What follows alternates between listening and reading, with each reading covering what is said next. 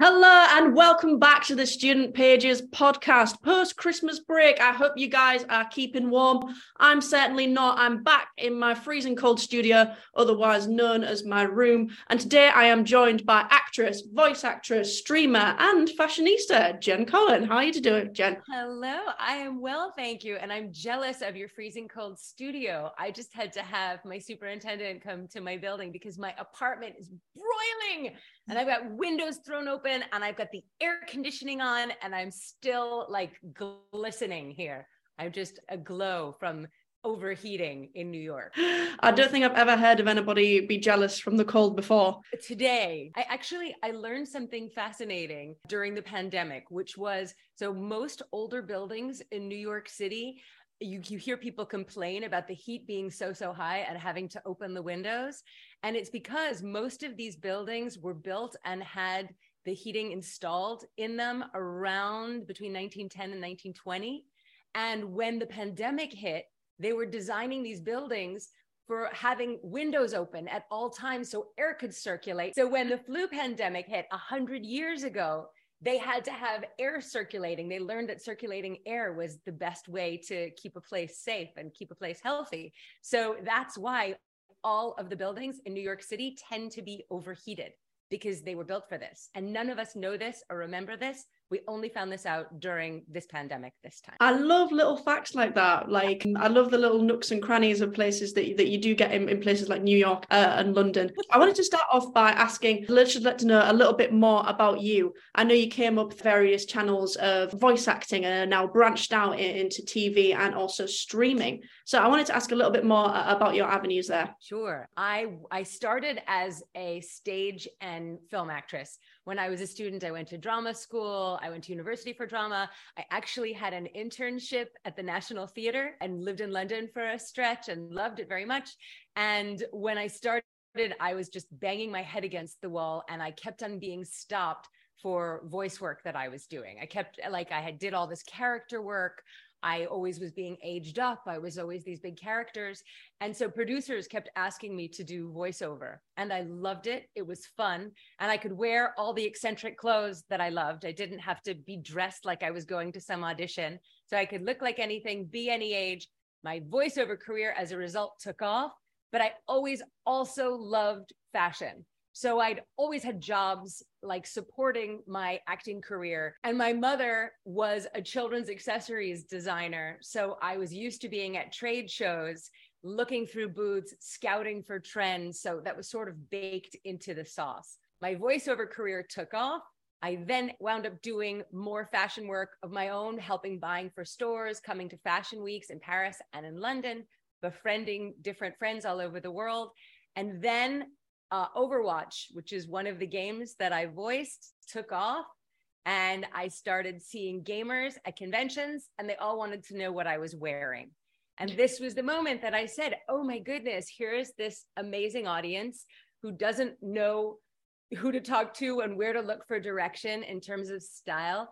And so I started doing a stream where I would connect a gaming audience with indie designers from around the world. Anyway, as life would have it, I kept on doing bits of stage work and bits of screen work. And a TV show that I just was in called Welcome to Chippendales uh, is now on Disney Plus there in the UK and is here on Hulu in the US. And a project that I worked on this past spring and summer which was uh, with a group of British actors, started by a British actor named Sam Crane, who is actually right now Harry Potter on the West End in uh, Harry Potter and the Cursed Child. He plays Harry Potter. He started this project that is Hamlet in Grand Theft Auto. He'd started doing all of these Shakespearean soliloquies and monologues in Grand Theft Auto, and I got to be a part of this production. We did a full show in July and now we've been nominated for a stage award. So I'm coming to London for the stage awards I'm all excited. That's incredible. I wanted to dig a little bit deeper your voice acting career, as I know many people may know you as your portrayal of Pharah in the Overwatch series, but you also have uh, other credits uh, in gaming such as Red Dead Redemption uh, and namely GTA. But I just wanted to know a little bit more about the the gaming and, and voice acting industry, as I, I, know that many people are kind of interested in this as an avenue, and it's such a, an incredible niche uh, interest. Uh, I was wondering if you kind of had uh, any advice or any experience about how you navigate your way in that industry. Oh, sure. I'm happy to. The first thing I think that one has to do to succeed in voice acting, and particularly in video games, is to become a good actor. Mm-hmm. So I the first thing you have to do is go to drama school or go take a class of some sort. And then I think it's good to understand what roles you would play, where you would fit in in the ecosystem. And then what's so nice is that in this day and age, so many people are able to make so much stuff like i have i know so many creative young people and they have all these digital and technical capabilities. So work with your friends make fabulous projects together with your friends and voice them. And that ends up working as a resume for you and as like a playground to be practicing and be trying new stuff. For me when i was coming up you had to go through much more official channels. So i had to go through a string of you know worse agents to better agents to great agents. And it's doing voice acting for all animation work but for video games is incredibly fun and really like creative and exciting. And it's the sort of thing where once you get accustomed to the rhythm of it it's it, it's something that you know how to go through quickly. I just wanted to circle back there to what you said uh, about finding those specific characters that you'd like to play what kind of uh, avenues do you like to pursue when it comes to character work? Who do you find yourself returning to uh, again and again? I think that everyone has a certain number of characters that are just in them, that are just outcroppings of who they are. And they can be characters that you had in you from the beginning like I always loved doing accents. I always loved voicing up and vo- like doing my aging up and aging down. I always was a character actress. So I love doing this big broad swath of things. I sort of I'm known as a utility player. I've been on several shows where I play all of the female characters and where I can play all of these different side characters. But I think it's really just about play. It's about being very comfortable with being ridiculous and silly, about figuring out what someone's body would be like if they make certain noises. Like if you look at a picture of someone and you see a drawing of a character, how are they standing? Where would they breathe? What how would their posture affect the noises that would come out of their mouth or their age or their their their nationality? Like you put take all of that into consideration and then like put some magic fun sauce on top of it. I think people really uh, underestimate the difficulty of voice acting as well because you you don't have the ability to see anybody whilst doing it. You're really having to project and imagine like the state that the character is in. Uh, and being able to actually convey that level of emotion without having your own physical range uh, must be difficult. Honestly, I've always found it freeing I find that part, I do. I find that part of it freeing because all acting is so much imagination and is so much play.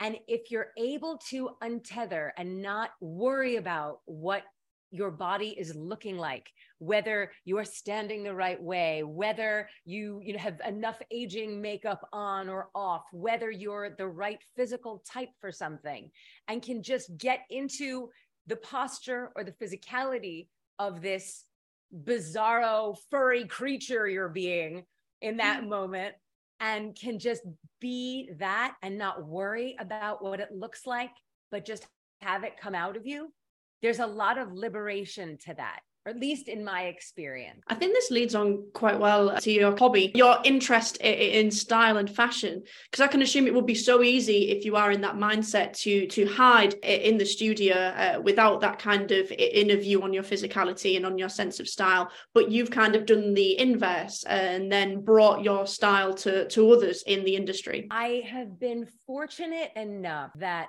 my dual pursuits worked in tandem. Each one got to feed the other. I did find that because I loved having a look and having a style and spending time and energy on that, I was less interested in always physically disappearing in a character. Like I like I like being me. I like looking like what I look like and I like seeing what other people are doing and I like being interested in that and talking about it and connecting with the why and the creators.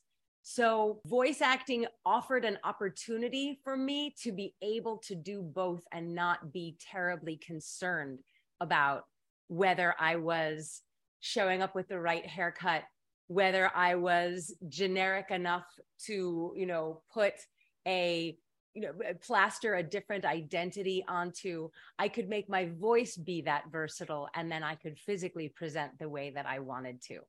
And then now that i'm at this point in my life the way that i present is part of what makes me a compelling actor on camera and on mm. stage ironically. I think there's an incredible duality to that as well as the fact that how how we look how we're perceived and the style that we have is such a concern for people no matter what walk of life that they're in. It's so like integral to who who someone is and I'd be interested to know how you first came to things like like comic conventions, or you brought your advice onto your Twitch stream when it came to style as well, and how you kind of uh, used your influence dynamically in that area. As I was building my voiceover career, I was also helping buy for boutiques in the US.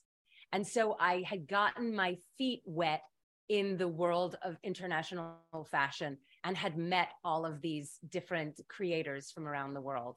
And then at a certain point where one of the stores that I'd been buying for closed, my husband had a couple of movies drop. I wasn't able at that point to go running off. I just had a new baby. And I said, Oh, you know what? I'm going to start doing an interview series, a podcast, and a website, which was then called Fashion Dilettante, where I would run around and trend scout. And this is much like what I did with my mother. I would go to these trade shows and find different creators who were tapping into the zeitgeist and speaking to all of us in ways we didn't even know we wanted yet.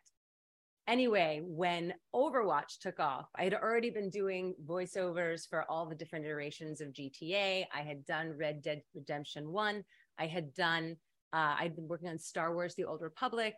But then Overwatch took off, and that's what pulled me into the world of conventions. And it's, I mean, it's so exciting being among all of these fans, all of these people who are so attached to hearing you in their heads as they are being their best selves, as they are embodying these characters and slaying their dragons, making their friends. It's a very intimate relationship.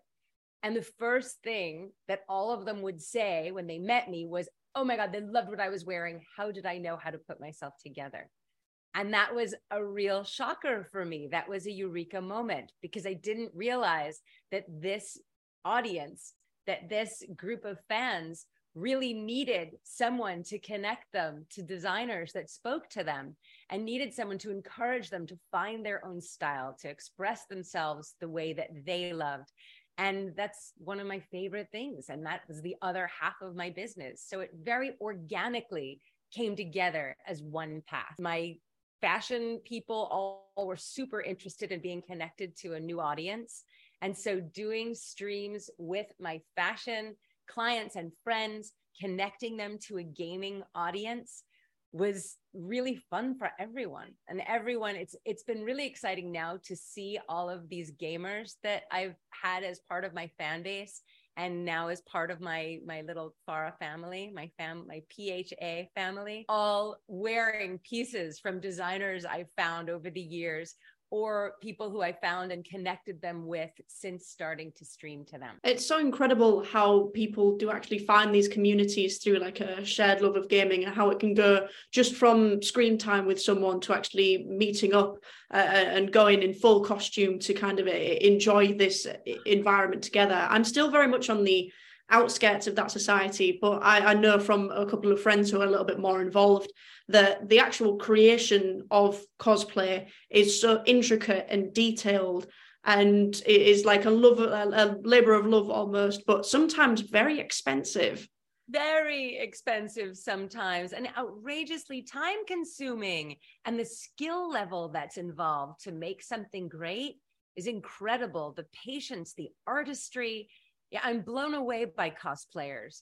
And mm-hmm. I also am really inspired by cosplayers because they are expressing parts of themselves through clothes, through fashion in very controlled, safe environments.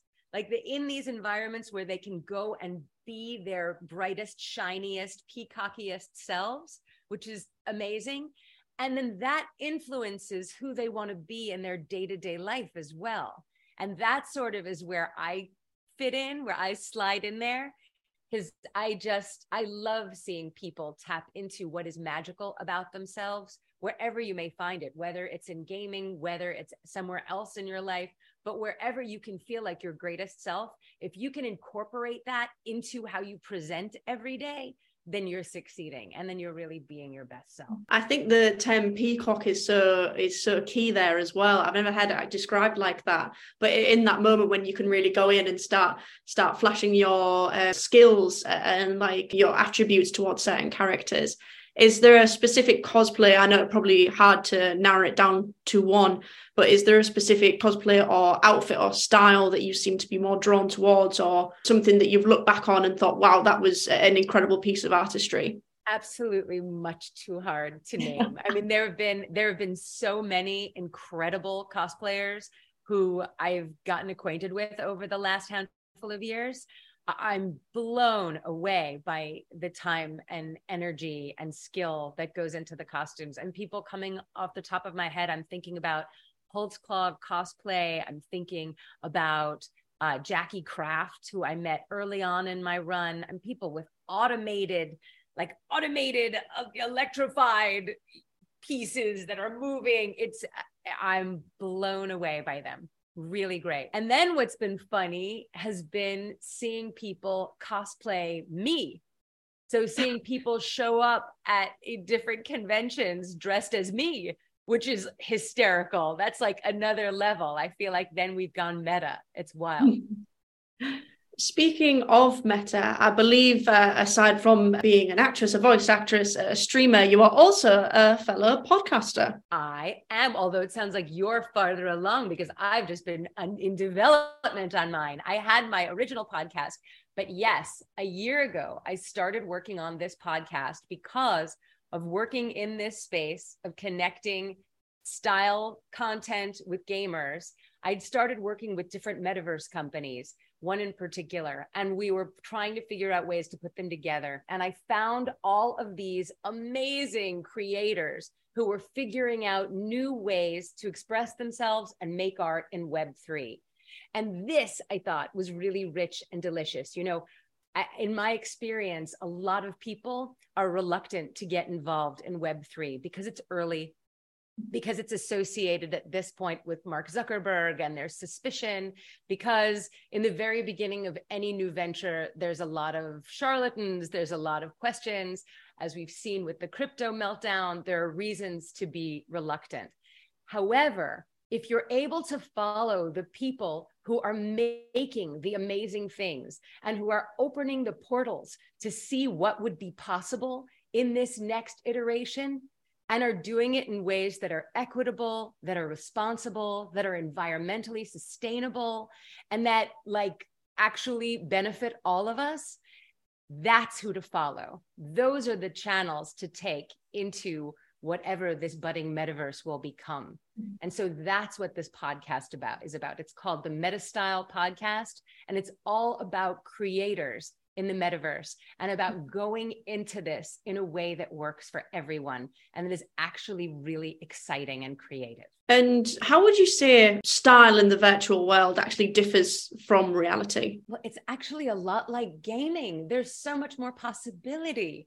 And when you take away things like gravity or social acceptability, when you know, this, it's funny that you ask this, it goes back to the full circle of what I'm talking about with why I love voiceover. If you're able to be an avatar that is any shape, any gender, any race, any any kind of animal any anything you can create a being that represents you and then dress it in this fabulous way that expresses you so authentically and doesn't have to have any relationship to how you walk around in the world can express you more fully that's what is possible. If you're able to have if you're able to have a character that is swimming through space eh, and that is what represents you not only do you get to be more fully yourself in that reality but then you can take something of that quality with you in your day-to-day physical life i think it's very, exciting what's possible. I, I, do think that message there is so inspiring as well, like how how the virtual world, whether that be gaming, whether that be diverse, uh, whether that be doing things such as voice acting or acting or cosplay, that ultimately boils down to what is at the center. The fact that you are in this position or um, exploring this environment to express yourself. And i think uh, unfortunately so many of those virtual communities now are kind of shrouded by negative influences or possibly like those on the outskirts who have negative messaging uh, towards people it's kind of being shrouded over by that i think there's a lot of fear mm-hmm. i think that unfortunately, there are preconceptions that each side of this issue, that each each side of these communities have about each other. And I think that ultimately, if you get to the center, if you get to the core of what everyone wants, everyone wants to connect and everyone wants to be safely themselves and everyone wants to be seen and heard and included. Mm-hmm. Everyone. And I think that there are ways to do that going forward. I think presupposing that people have nefarious intent is where we go wrong. And and there are ways to achieve that. You know, I'm not saying that there aren't people with bad intentions and I'm not saying that there aren't people who uh, are are destructive but there are so many good people to follow. There's so much good energy to follow into this environment. And my goal is to pass that message on. Mm-hmm. And my goal is to bring people on board with the good creators, with the good creativity. You know, what I always say again and again is the people who created the railroad are not the people who created the airplanes. And the people who built the horse and buggies are not the people who created cars. Just because one corporation is the leader at this moment or one movement is the leader at one moment doesn't mean they own the future and that they will create the future. And mm-hmm. we, you in particular, get to dictate what the future looks like. So turning a blind eye and saying this is a negative environment and I choose not to engage doesn't help you and doesn't help the future. You mm-hmm. get to dictate how this goes by who you put your money on and who you choose to follow because everyone else who wants to connect and who wants to be seen will follow what you do. Mm-hmm. That's what I'm about. And that, that's such a positive message for those who are either in, in school, in college, or in university at the moment whose technical knowledge far supersedes my own because they've simply been brought up with technology in these virtual worlds. Uh, and let's face it, one day those kids on iPads will be the ones making the iPads and remaking the iPads and finding new ways to explore virtual uh, technology but don't sell yourself short. I mean, you're the one who's this young person running a studio out of your bedroom, doing a podcast, being heard by your whole audience. You too are doing it you didn't wait to to you know 10 years from now to get yourself into some pro studio to do this you're doing it now you you like all these other young people really do get to dictate where things go not just the people who are going to make the next iteration of an iPad. I think you should add self-love and positive messages to your um, Bad Mum Twitch Twitch stream. Well, I think people will be queuing up for messages of love off you after this yeah, but this is a lot of what Bird Mom is about. You know, I found during the pandemic that there's this whole audience of these young people who were feeling so disenfranchised. And obviously, when we all were at home, all of us were feeling very isolated. And the idea of there being a trusted adult that they could come to and talk to about what was going on, who they knew would see them and hear them and listen and could be trusted And I mean, I have no medical training, so I don't ever purport to be a therapist. I always encourage people to get medical help. So that, but I am a very good listener and I am a trusted adult with genuinely good, loving intent. So this community that we built, it's true. We eh, there's there's a lot of seeing what is beautiful in everyone. And that's a piece of the gaming community that belies what it sounds like your experience of it has been. It is this beautiful little corner of the gaming world where it's very supportive and very encouraging and very safe and made possible by the fact that all of the people in it are really creative and creators and open and are looking for ways to connect. So yeah I, have had such a nice experience in it speaking of new creators and new audiences I, I, don't think it's a secret to anybody that the gaming industry is kind of filtering out into new mediums and moving on from audience and community you yourself have been returning to acting in these times and i don't think it's any secret that the gaming community have moved further out uh, into things such as tv shows i have to ask have you uh, recently been watching the last of us Oh my gosh. Do you know that I haven't? And I'm so embarrassed because it's, it's fabulous. And I haven't seen it. I know nothing. I'm super embarrassed. I need to, I need to watch it. Very embarrassing. I think we'll see more of these kind of like linear gaming TV shows. I know The Witcher was a hit as well. What would you do if you got a call one day to ask if you wanted to voice Pharah in the Overwatch franchise TV show? So funny. I was just having this conversation with uh, a couple of the other VAs from Overwatch, and we were saying if there was an animated version of the show, or of course, I think all of us would be so excited and would want to do it. But if it was live action, I don't think that I, I think I'm not I, I think I wouldn't be the one that they would call. I think that Pharah is a different build, but I think that if it's voice only, it's me or bust. I think we could say that for most of us. Speaking of your most recent time on screen, though, you have recently been in uh, the show Welcome to the Chippendales, which is now on Disney Plus in the UK. Can you tell us a little bit more uh, about the story and the character you play in that? Oh, it's just an unbelievable story. It's based on true events that are so unbelievable that if you pitched it as a TV show or a movie, it would just be too unbelievable. It's got, without adding any spoilers, there murders and stripping and drugs and craziness. It's like all over the place. It's an immigrant story of the American dream gone wrong. In in actuality, this Indian immigrant named Steve Banerjee moved to Los Angeles and was the originator of Chippendales, which for those of you who are younger I know I had some younger fans who thought that we were talking about the talking chipmunks, Chippendales. It's uh-huh. not that Chippendales. This is Chippendales, which was, it started in the late 70s, early 80s, and still exists to this day.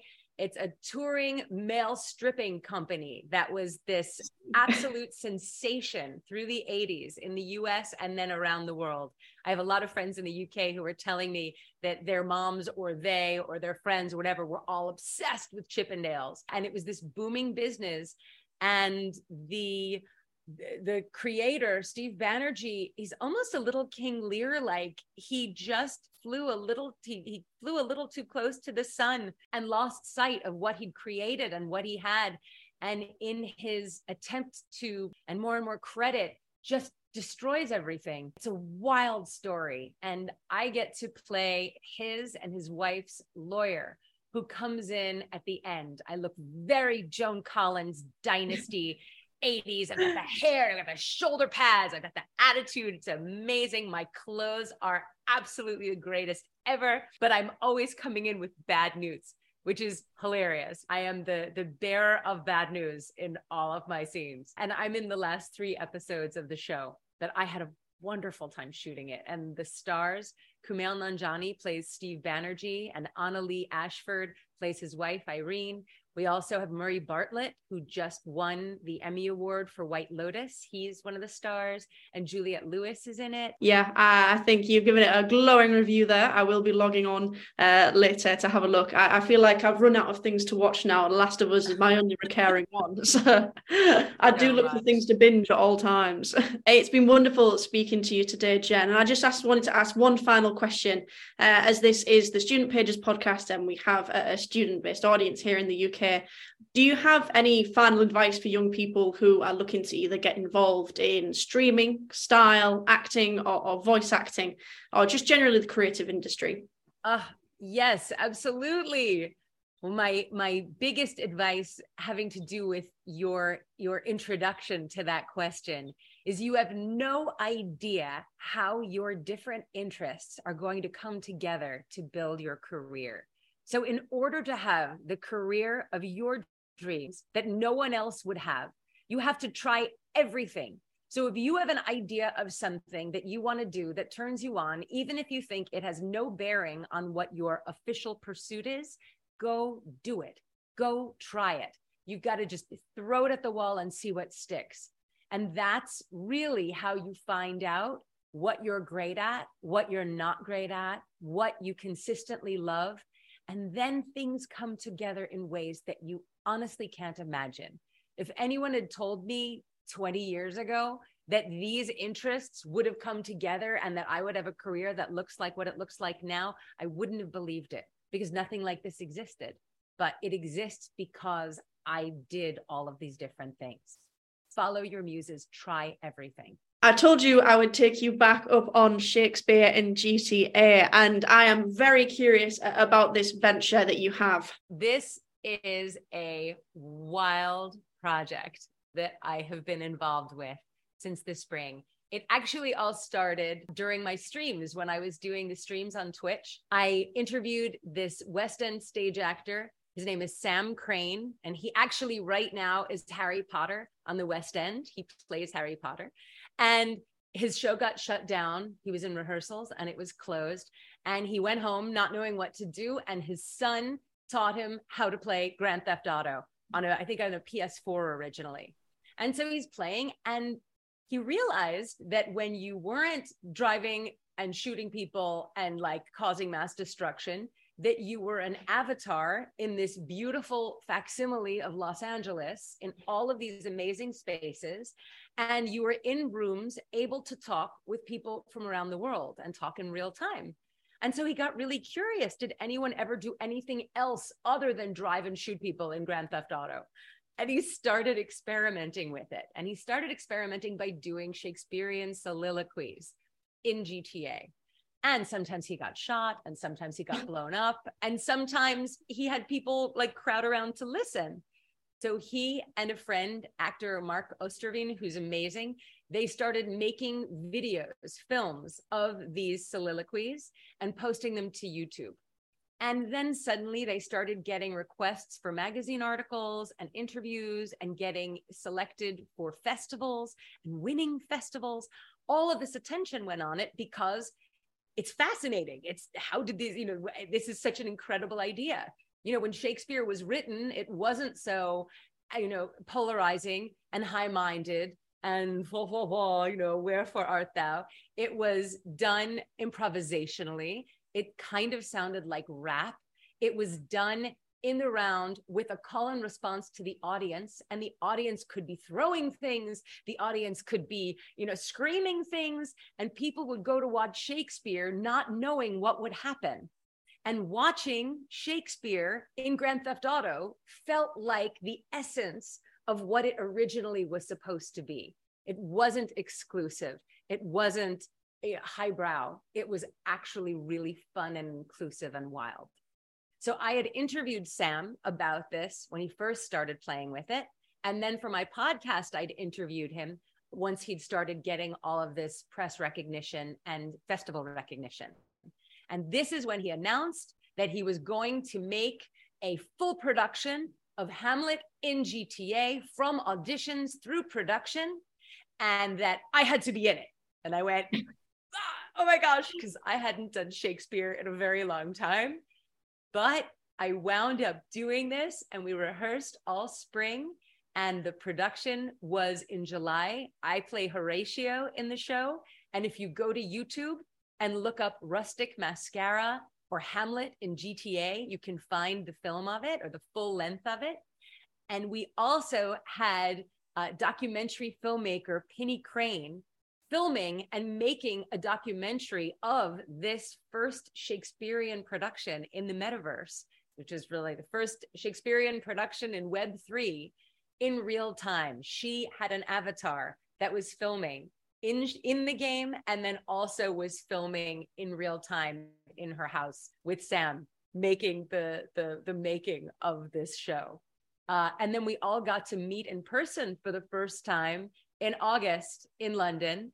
And now this production got nominated for the Innovation Award at the Stage Awards in London this coming Monday.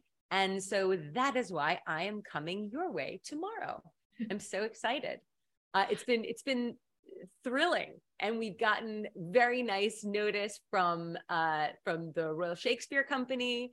And I hear that I, I think I heard was either the National Theatre or the Royal Shakespeare Company had a viewing party when we did it, which was like so full circle for like little drama student me to feel like, oh my gosh, look at this. This is what's happening now. So I'm very much looking forward to doing more of it. We want to do more shows. And I want to bring this version of Shakespeare to a young audience. I'd like to bring it to universities here in the States. I'd like to be bringing it now to conventions and do real time, real life events where gamers and other people who are at the convention, pop culture fans, could potentially participate and play with us and mess around. I mean, it's very freeing getting to do Shakespeare in this improvisational, loose, fun, violent way. It's really great. It's such an entertaining concept and not two areas that people would most commonly put together, I assume. I'm curious, have you heard of Drunk Shakespeare before? Yes, I have. I love that. I think that's terrific. I, th- I think it's terrific, but it it speaks to a very specific audience. So yeah. I think, it, but you know what? But both are ways to bring Shakespeare to audiences who wouldn't ordinarily embrace it or who wouldn't ordinarily be interested in it.